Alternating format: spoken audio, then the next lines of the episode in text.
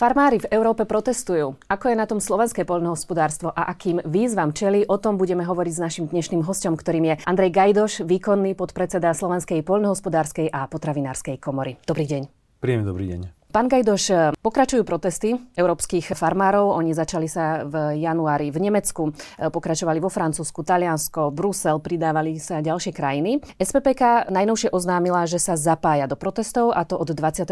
februára, teda od budúceho týždňa. Povedzte nám dôvody a plán protestných akcií na Slovensku. Budete mať jedny z najnovších informácií, keďže som sa včera večer vrátil len z Varšavy z rokovaní krajín V4 a dá sa povedať, že do poslednej chvíľky sme to tam riešili, ale podarilo sa nám s kolegami z Maďarska, Polska a z e, Českej republiky dohodnúť.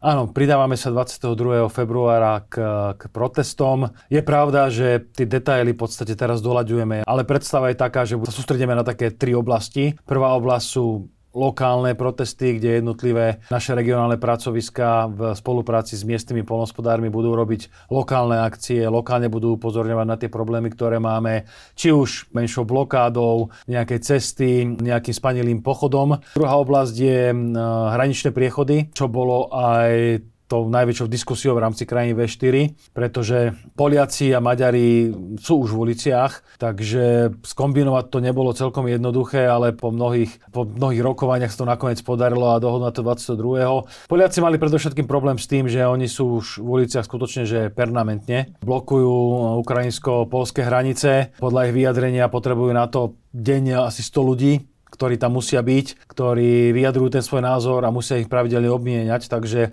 ono existuje aj tá unavenosť z protestov, takže tá sa očakáva, kedy príde. Takže ale nakoniec sme sa dohodli, že to 22. niekde v okolí Zakopanov sa stretneme na hraniciach a podáme si symbolicky ruky a spoločne prednesieme nejaké požiadavky. Maďari tí na rovinu povedali, že oni do Budapešti nepôjdu traktormi, pretože oni majú, majú zelenú naftu, majú mnohé daňové úlavy a výhody, takže oni nemajú dôvod vyjadriť nespokojnosť voči Orbánovej vláde.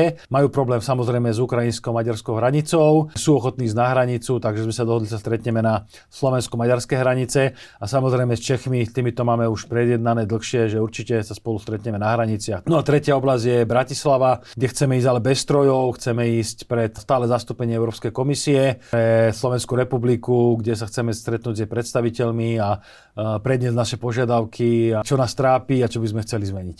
Poďme hovoriť práve o tých e, vašich požiadavkách. Ono vieme, že v jednotlivých členských krajinách skutočne majú farmári špecifické požiadavky na tie vlády, čo samozrejme vyplýva aj z nejakých tých regionálnych rozdielov. Každé to poľnohospodárstvo v každej krajine sa venuje možno aj trošku ešte niečomu špecifickejšiemu, ktoré ale tie požiadavky európskych farmárov, ktorí vychádzajú teraz do ulic, e, spájajú naprieč Európskou úniou. Áno, presne ako hovoríte, tie požiadavky sú individuálne, ale tá podstata veci, keď chceme trafiť, ak sa hovorí, klinček po hlavičke je rovnaká. V Holandsku svojho času do ulic vyhnali vyhnalo farmárov opatrenie vlády, ktorá im chcela rušiť farmy a vykupovať farmy. Nemcov do ulici hnali zase opatrenia, ktoré mali rušiť zelenú naftu. Ale zase treba povedať na rovinu, že je to len taký nejaký vrcho pyramídy. Tie problémy sa hromadili, hromadili, začali ešte v čase covidu, kedy tá situácia nie len pre náš, ale pre iné sektory nebola jednoduchá. No a samozrejme pokračovalo to potom ďalšou politikou Európskej únie, kde máme mnohokrát pocit, že sa viac pozerá za hranice na tretie krajiny a ich zvýhodnenie ako našich vlastných polnohospodárov rokov. No až keď k tomu pribudli nejaké národné obmedzenia alebo krátenia, tak to už si podali polnospodári, máme toho dosť a išli do ulic. Takže v každej tej krajine sú podobné aj odlišné dôvody, prečo sú ľudia a polnospodári v uliciach. Tie spoločné sú a tie sú aj našim live motivom protestov. Sú v podstate tri oblasti. Prvá oblasť je prehraná byrokracia, kedy polnospodár skutočne musí tráviť veľmi veľa času, aby čítal predpisy, ale tie predpisy sa nečítajú jednoducho, to nie je článok niekde v novinách, sú to proste zákony, sú to riadenie vlády. A na to sú vysoké školy u nás, aby sa takéto predpisy vedeli čítať a aplikovať v praxi. A polnospodár ich napriek tomu musí čítať. Musí byť zároveň aj nejakým analytikom, kde si musí dať dokopy, čo všetko musí poprekladať rôznym inštitúciám, rôzne knihy honov, denníky pasenia, zoznamy nájomných zmluv. Zároveň musí vedieť pracovať v geopriestorové žiadosti, musí vedieť zakreslovať svoje pozemky, musí vedieť odhadovať vzdialenosti, hranice užívania a nehovoriac o tom, že tohto roku ešte museli sa naučiť robiť aj geotagované fotografie a chodiť po poli a fotiť pole, aj keď tu máme družice, máme tu vlastný systém sentinelov, ktorý patrí Európskej únii, aj napriek tomu museli robiť stovky až tisíce fotiek. Čiže tá byrokracia je skutočne prehraná, ten polnospodár chce byť a priori v poli, chce byť maštali a chce produkovať nejaké hodnoty a potraviny pre spoločnosť. To je jeho úloha primárna. A druhá oblasť samozrejme sú zelené ciele. Nechcem tu spomínať skutočne všetky tie stratégie, všetko to vychádza z Green Dealu, kde my máme pocit, že vrcholoví politici sveta sa stretli, dali si nejaké ciele, do nejakého roku znížime to a to a to, bez toho, že by vedeli predtým, ako to dosiahneme, aké to bude mať dopad, či už na ekonomiku daného štátu alebo spoločenstvo ako Európska únia, či to vôbec zvládneme a kto to bude vlastne realizovať.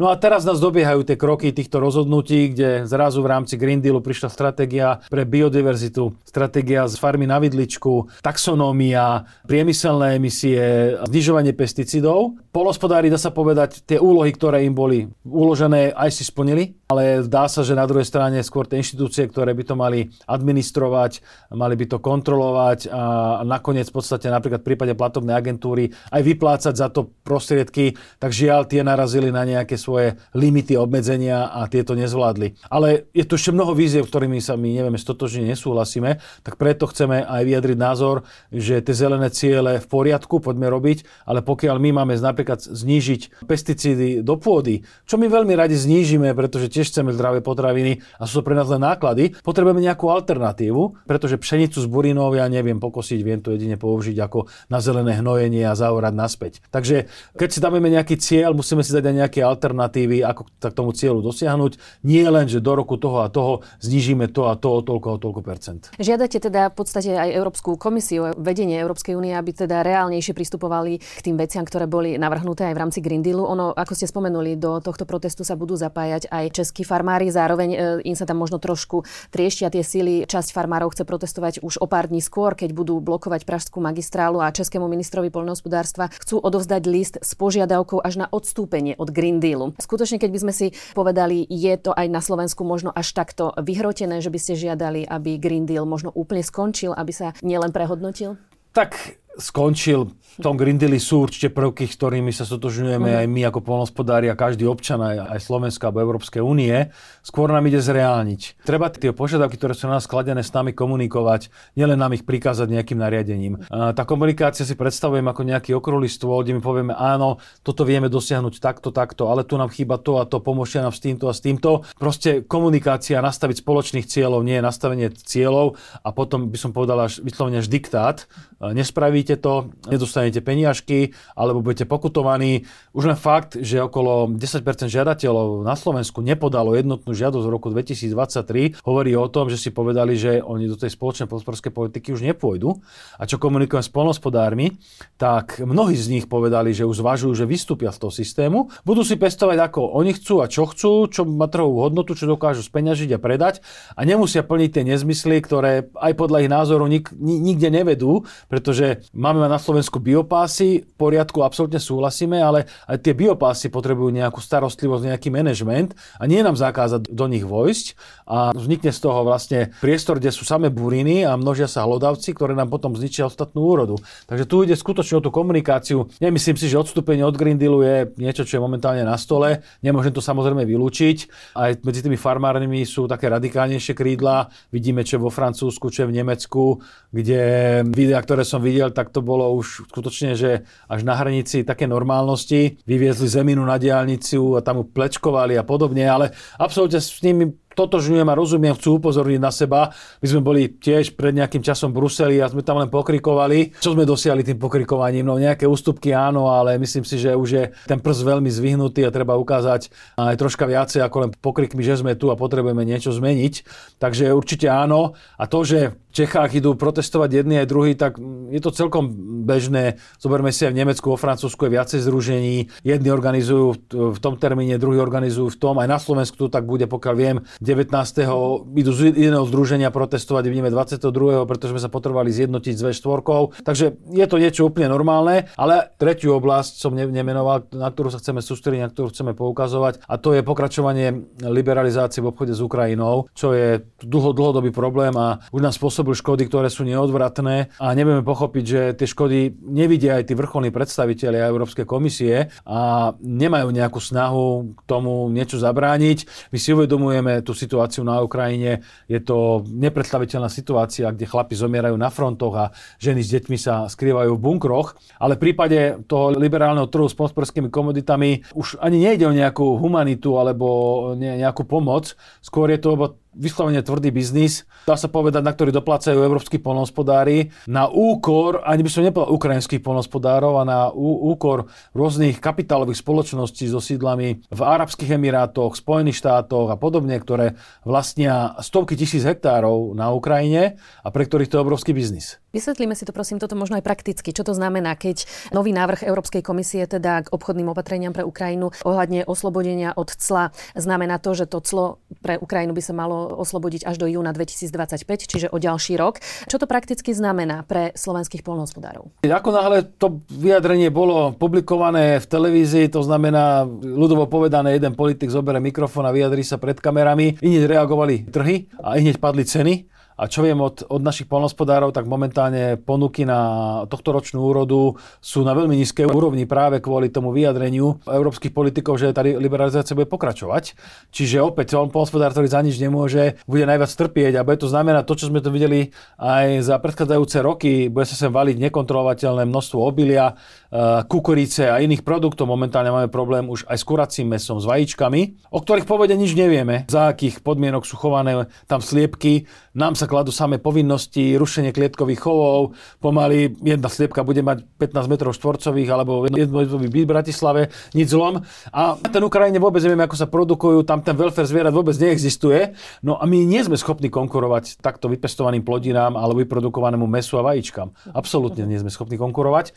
A to je ten problém, že to tým pádom sa to valí do Európy nekontrolovateľne. Nie, že to znižuje cenu, ono dokonca sa zastavil svojho času aj zastavilo obchodovanie. Mohli ste ponúkať ponúkať obilie pod cenu, nikto nechcel kúpiť, pretože kúpil lacnejšie z Ukrajiny alebo čakal, čo príde z Ukrajiny. Takže pokiaľ tá liberalizácia bude pokračovať, tak tento scenár môžeme rovnako očakávať znova. A my sme mali na rokovanie V4 aj pána Vojčechovského ako podpredsedu Európskej komisie zodpovedný za polnospodárstvo. On si tieto fakty uvedomuje, ale zatiaľ nevyzerá, že by bol naklonený nejakému riešeniu. Skôr to chce vyriešiť tak, že sa umožňa členským štátom kompenzovať tieto straty na národných úrovniach. Samozrejme, s tým sme mi nesúhlasili. Ja som sa aj ozval, že nie je to dobré riešenie, pretože opäť silné štáty so štýlnym štátnym rozpočtom pre pomospodárov budú ťahať za, za ten lepší koniec ako štáty, ktoré majú slabší rozpočet. Pretože ak Poliaci za posledné obdobie vyplatili pomospodárom 4 miliardy eur, čo bolo aj potvrdené na rokovaní V4, tak v našom prípade sa bavíme o zlomku tejto ceny. Uvedomujem si, samozrejme, pomospodárstvo v, v Polsku je troška väčšie, je tam 1,5 eh, milióna farmárov, menších rodinných, ale aj tak, keď to prepočítame na oby obyvateľa, alebo na počet zvierat, alebo na, na hektáre pôdy, sú to násobné s nulami čísla oproti tomu, čo sa poskytovalo na Slovensku. Čiže ak polský hospodár bude kompenzovaný za tie straty a slovenský nie, tak nemyslím si, že to je rovná Európa, rovnaká Európa a spoločná polnospodárska politika.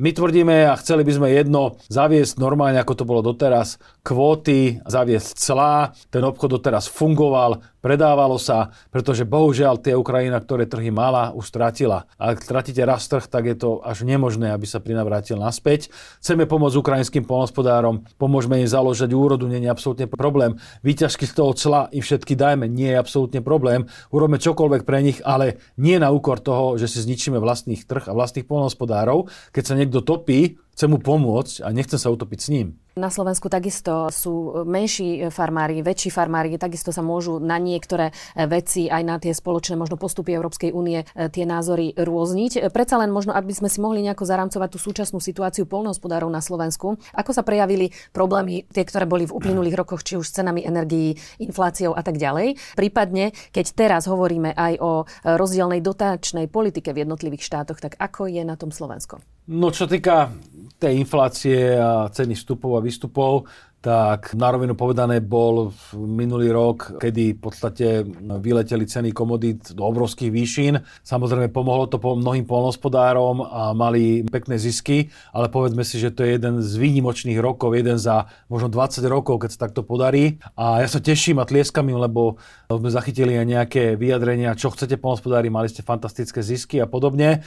Veľmi očividne a na je to povedané v Čechách zo strany českej vlády. Ja teším sa, tlieskam polnospodárom, pretože mnohí si dokázali troška znižiť e, svoje záväzky, poplatili si stroje, splatili si nejaké úvery, ktorých sa nevedia 10 rokov zbaviť. Samozrejme, naberajú teraz nové, ale predsa len tá úverová zadlženosť je o niečo menšia. Nehovoriac o tom, že všade sa od nás očakávajú opäť zelenšie postupy, zelenšie stroje, zelenšia výroba a to si vyžaduje investície. Takže tie peniažky išli naspäť a pôjdu naspäť do podniku na tie investície. Bodaj by taký rok bol každý jeden rok, lenže bolo to žiaľ chvíľkové a stalo sa to, že tie ceny sa prepadli veľmi nízko, vstupy išli hore, sú tam niektoré vstupy, ktoré nám narastli o 300%, dokonca o 1000%. A tá cena to ešte sa ale neodzrkadlovala, ale predsa bola len dobrá. Ale dnes sme na situácii také, že tie ceny padli veľmi nízko, až na polovičku. Dokonca v prípade niektorých komodít sa bavíme o cenách z roku 1989. A tie hnojivá alebo prípravky na ochranu rastlín a ostatné vstupy nám klesli, ale nie priamo merne až tak nízko. Takže momentálne situácia je taká, že máme citeľnú infláciu na tých vstupoch, ale tie ceny sú veľmi, veľmi nízke. Tie ceny by sa podarilo stáť stabilizovať práve vtedy, keby sme zastavili dovoz tých komodít, ktoré sú napríklad z Ukrajiny. To si musíme povedať na rovinu. Ukrajina má 33 miliónov hektárov pôdy, kvalitnej ornej pôdy, kde sa hovorí, že vlastne nevypestujete len to, čo zabudnete zasiať. Proste už za druhej svetovej vojny Hitler vyvážal mm, ukrajinskú černú zem do Nemecka, pretože si uvedomal, že to je veľmi kvalitná, kvalitná zem. Takže e, my nie sme absolútne schopní konkurovať Ukrajincom.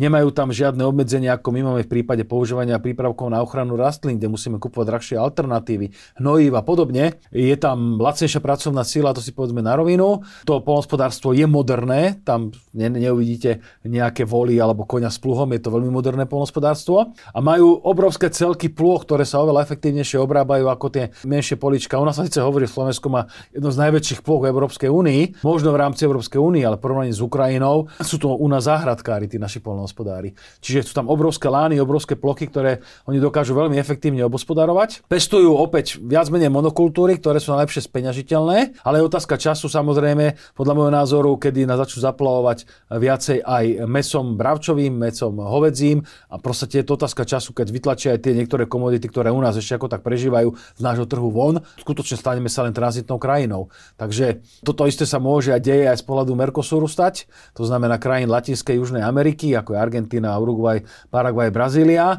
U nás je to menej citeľné, silné u nás tá Ukrajina tým, že máme spoločnú hranicu a mám priamo telefonáty z hranice, že zasa to vysypali kamióny za akú cenu a podobne, tak je to u nás citeľnejšie ako ten Mercosur. Keď sme oslovili aj ministerstvo pôdohospodárstva, tak eh, kritizovalo možno aj to, že naozaj za posledných tých 20 rokov napriek eh, tým proklamovaným cieľom sa nepodarilo tú spoločnú európsku polnohospodárskú politiku pre všetky jednotlivé členské štáty skutočne eh, zosúľadiť. Čiže ak sa ešte môžeme vrátiť skutočne k tomu, že časť polnohospodárstva poľnohospodárstva, ktorá je dotovaná aj z, teda z európskych financií. Ako na tom sme, keď si porovnáme možno krajiny ako sú Nemecko, Francúzsko, v akej pozícii sú slovenskí poľnohospodári, čo sa týka aj týchto dotácií? Jedna vec je spoločná poľnohospodárska politika financovaná z, zo spoločného rozpočtu EÚ a druhá vec sú tie štátne pomoci. Samozrejme. To musíme rozlišovať. A spoločná poľnohospodárska politika, kvázi tie mantinely, tie ciele sú nastavené veľmi podobne a rovnako. Samozrejme, každý členský štát v rámci nie si aj špecifikuje oblasti, ktoré chce mať podporené, citlivé sektory, ktoré môže podporiť. Vo všeobecnosti groty schém tak či tak smeruje na neprodukčné aktivity. To si musíme povedať. Aj v rámci prvého piliera, ktorý je pomerne obrovský, môžete vyčleniť len nepatrné percento na nejaké pestovania cukrovej repy, podporu dojníc alebo zeleniny, ovocia.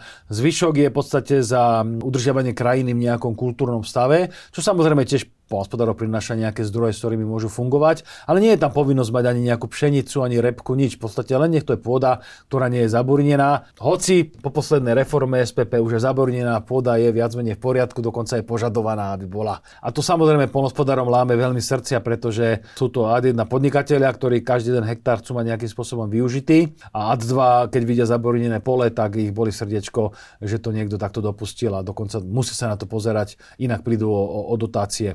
Čiže tie mantinely sú rovnaké, ale aj v rámci tých mantinelov, viete, sú krajiny, ktoré majú e, obrovskú sadzbu na hektár v rámci základnej platby, pretože si povedali, že nebudeme dávať na zeleninu, osobitne na ovocie alebo na bravčové a všetko dali do tej základnej platby. To je napríklad, ja neviem, Malta, myslím si, pokiaľ sa nemýlim, má najvyššiu sadzbu na hektár. Pokiaľ u nás polnospodár dostáva 100 eur na hektár, tak Malťan má 250 eur na hektár. Uh, takže aj tam, dobre, ale povedzme si, že aspoň tie mantinely sú nejaké spoločné. Máme tu nejaké podmienky, ktoré musí kto dodržiavať. Polnospodári musia striedať plodiny, musia mať nejaké neproduktívne prvky, uh, musia zabrániť erózie pôdy, musia ochraňovať vodné zdroje. Potom, keby sme sa pozreli do jednotlivých strategických plánov, tak vidíme, že tie podmienky kto si ako nastavil ako prísne. V tomto prípade musím povedať, že my na Slovensku sme si nastavili veľmi prísne a ani tak sme nemuseli, poviem to na príklade striedania plodín. Nemecký polnospodár má povinnosť striedať plodiny na, na 30% svojho podniku, my na Slovensku na 100% svojho podniku. Nemecký polnospodár alebo holandský to je jedno, má len jedno obdobie v roku, kde musí byť zem pokrytá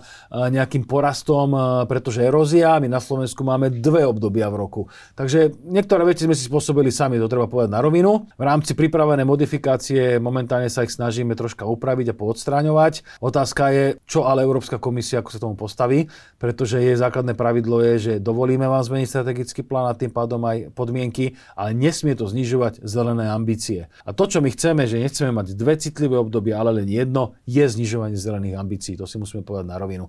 Takže snaha našej strany bude samozrejme modifikovať ten strategický plán tak, aby sme boli porovnateľní a tým pádom porovnateľne konkurencie schopní ako naši susedia. Druhá oblasť sú tie štátne schémy. Tam by som nehovoril len o tých peniažkoch, ako som už spomínal, 4 miliardy v rámci polských polnospodárov, ale tam sú mnohé iné výhody, to je tzv. skrytá štátna pomoc, ako napríklad sú znižené DPH, napríklad Maďari majú, alebo Polsku Polsku majú nielen DPH na potraviny nulovú, ale majú zníženú DPH aj na eh, hnojivá, aj na osivá. A to veľmi pomáha tomu polnospodárovi, keď nakupuje tieto vstupy do výroby. Takže sú tu takéto nuancy, prípadne eh, odvodové úlavy, ktoré aj u nás Myslím si, že včera to malo prejsť v druhom čítaní, ten zákon sa konečne uplatne aj u nás. U nás to síce obmedzené na rastlinnú výrobu špeciálnu, na živočišnú výrobu a zmiešané hospodárstva. V Polsku to majú neobmedzenie pre všetkých. A ako nám napríklad teraz Poliaci oznámili, chystajú eh, veľkú podporu pre pestovateľov kukurice Polsku, čo ja si neviem predstaviť u nás, že by niekto e, kukuričárov podporil na Slovensku. A tu myslím si, že je ten najväčší a zásadný problém toho prístupu štátu k tým svojim polnospodárom. Silný štát, silná ekonomika veľa peňazí podporuje, slabší štát podporuje slabšie a to robí tie obrovské rozdiely, ktoré máme, máme medzi jednotlivými polnospodármi v rámci Európskej únie. Takisto vieme, že bola teraz teda kritika aj od niektorých farmárov na Slovensku, presne ako ste spomenuli, aby sa aj napríklad tieto úlavy na odvodoch vzťahovali na všetkých farmárov, ale to už rozumieme, že to už sú možno otázky otázky zase e, pre vládnych predstaviteľov, či e, ďalej by sa nedalo práve možno v týchto veciach niečo e, robiť. Zároveň ale môže sa javiť zatiaľ z tých výsledkov protestov, keď to takto môžeme povedať, farmárskych, že európske inštitúcie reagujú niektorými ústupkami. Aspoň sa to tak môže zvonku javiť, minimálne, že sú prístupnejší vôbec rokovať o niektorých veciach, možno aj v porovnaní s tými pôvodnými návrhmi, či už ide o tú pôdu úhorom, pokiaľ viem, tak teda sa tam zvažujú tie ústupky, rovnako používanie pesticídov v uplynulých dňoch. To, čo predsednička Euró komisie Ursula von der Leyenová pôvodne navrhovala, tak v Európarlamente začiatkom februára oznámila, že navrhne teda stiahnutie nariadenia pre trvalo udržateľné používanie pesticídov. Toto bola veľmi aj tá vec, ktorú farmári kritizovali. Mohlo by sa teda zdať, že akoby v niečom skutočne momentálne ustupuje Európska únia, vedenie Európskej komisie v týchto veciach farmárom? Mm, zdať by sa to mohlo. Áno, my to momentálne považujeme za kozmetické úpravy, mm-hmm. ako tým, že sa v tom priestore a biznise bruselskom pohybujeme už veľmi dlho, tak sme veľmi obozretní. Mm-hmm. Áno, uh, pani predsednička Európskej komisie stiahla tú smernicu o, o pesticídoch. Ona ani neprešla už ani Európskym parlamentom, už ten ju, ten ju zamietol, hodil zo stola. Ale treba čítať medzi riadkami, kde ona napísala, že ju stiahuje, ale téme sa neprestáva venovať. Takže bude v tom určite pokračovať, ale o tom to je, treba sami komunikovať o dialog. A viete, keď slovenský polnospodár e, používa nejaké ochranné látky 3 kg na hektár a cypersky používa 9, tak prečo by mal cypersky znížiť na nejakých 4,5 a my na 1,5? To stále tá spravodlivosť tam nie je proste.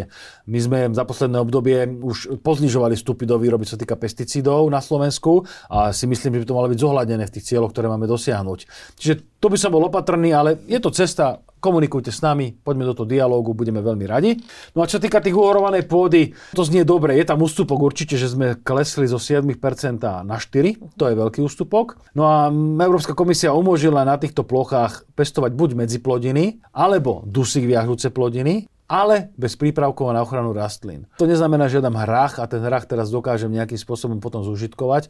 Ja keď nemôžem použiť prípravky na ochranu rastlín, z toho bude burino hrách a bude mi to slúžiť len na jedno a celé na hnojenie. Takže znie to dobre, hlavne pre laickú verejnosť, ale už tie pomospodári vedia, že to nie je až také rúžové. Rumúni napríklad požadovali, aby sa tam pestovali normálne pšenica. Hej. Toto je francúzsky návrh, tento, ktorý bol odprezentovaný. Následne vyjadrili názor, že dobre, môže tam byť hrách, šošovica, ale dovolme prípravky na ochranu rastlín. Nestalo sa to, povedzme si, ako to celé vzniklo. E, táto téma bola ešte na, na rokovanie Rade ministrov, kde sa tiež neschválila. Predpokladám práve kvôli týmto argumentom, ktoré hovorím ja. Napriek tomu Európska komisia vydala nariadenie komisie a v podstate to opäť predpísala. Čiže opäť to chápem ako niečo, čo neprebehlo až tak dostatočnou diskusiou. Áno, viem, chcú to robiť retroaktívne k 1. januáru. Je to určitý ústupok, ale nie je to to, že by sme trafili teraz klinček po hlavičke. to platí tou liberalizáciou na Ukrajine. Povedali, že v prípade vajíčiek, kuracieho mesa budú v podstate nejaké kvóty. Vyjadrenie Európskej komisie zastavíme dovoz niektorých komodít z Ukrajiny, pokiaľ bude prekročené nejaké množstvo.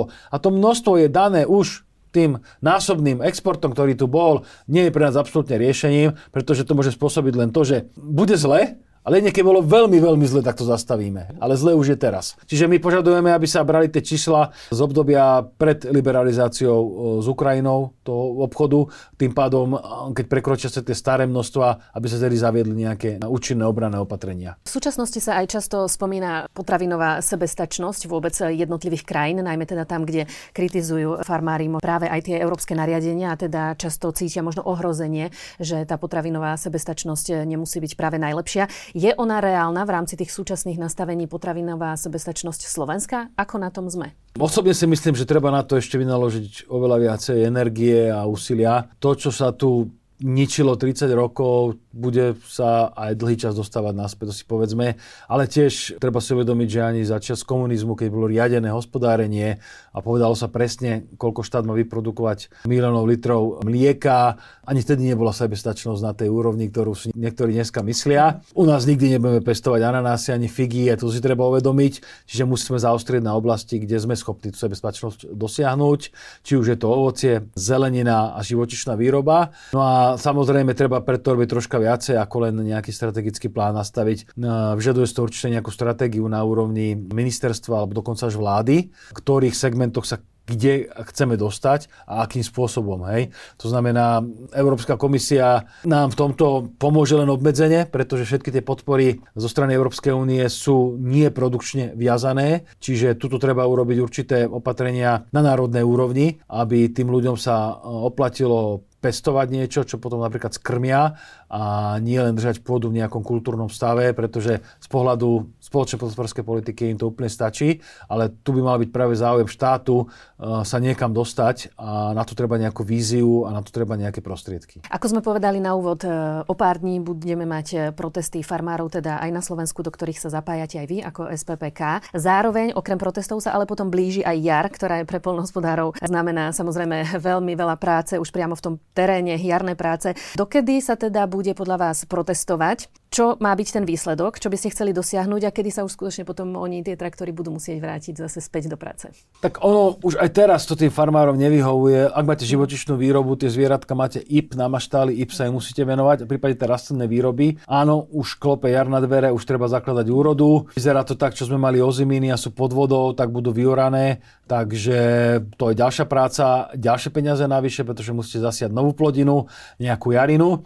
Čiže my sme najradšej mali jeden protest a nech sa vyhovie požiadavkám a môžeme ísť naspäť do maštália na pole. Koľko ich bude, ako dlho budú trvať, To je veľmi otázne. Napríklad Poliaci idú permanentne, idú stále. Teraz 20.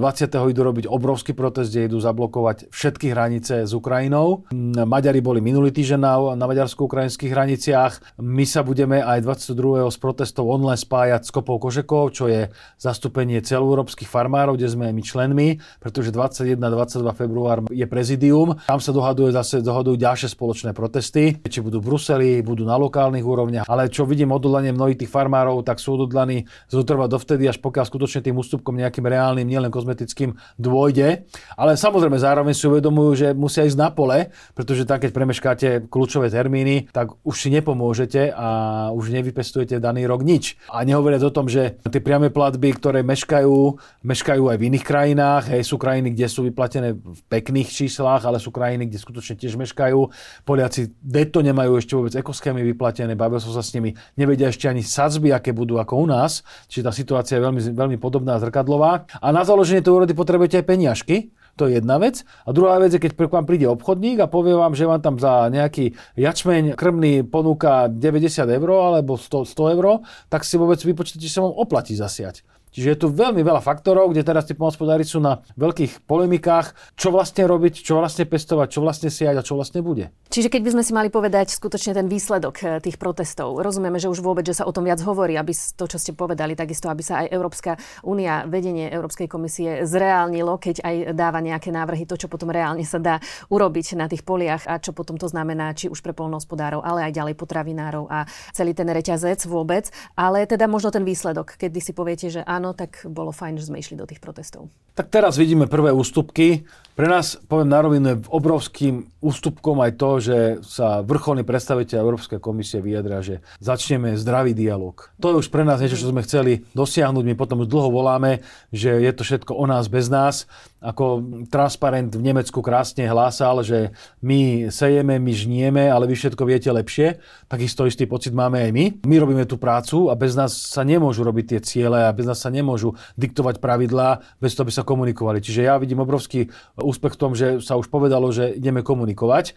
Čakáme na to, aby boli nejaké termíny na tú komunikáciu e, stanovené a budeme sa zapať do toho dialógu. Zličné ciele, čo presne chceme dosiahnuť. Tam sme momentálne dohodnutí, že spisujeme konkrétne požiadavky v rámci krajín V4. Tie by mali byť tento piatok spísané. V rámci protestov sa odovzdajú aj napríklad na stálom zastúpení v Európskej komisii. Pošleme ho na Kopu Kožeku, pošleme ho na, na radu, na parlament.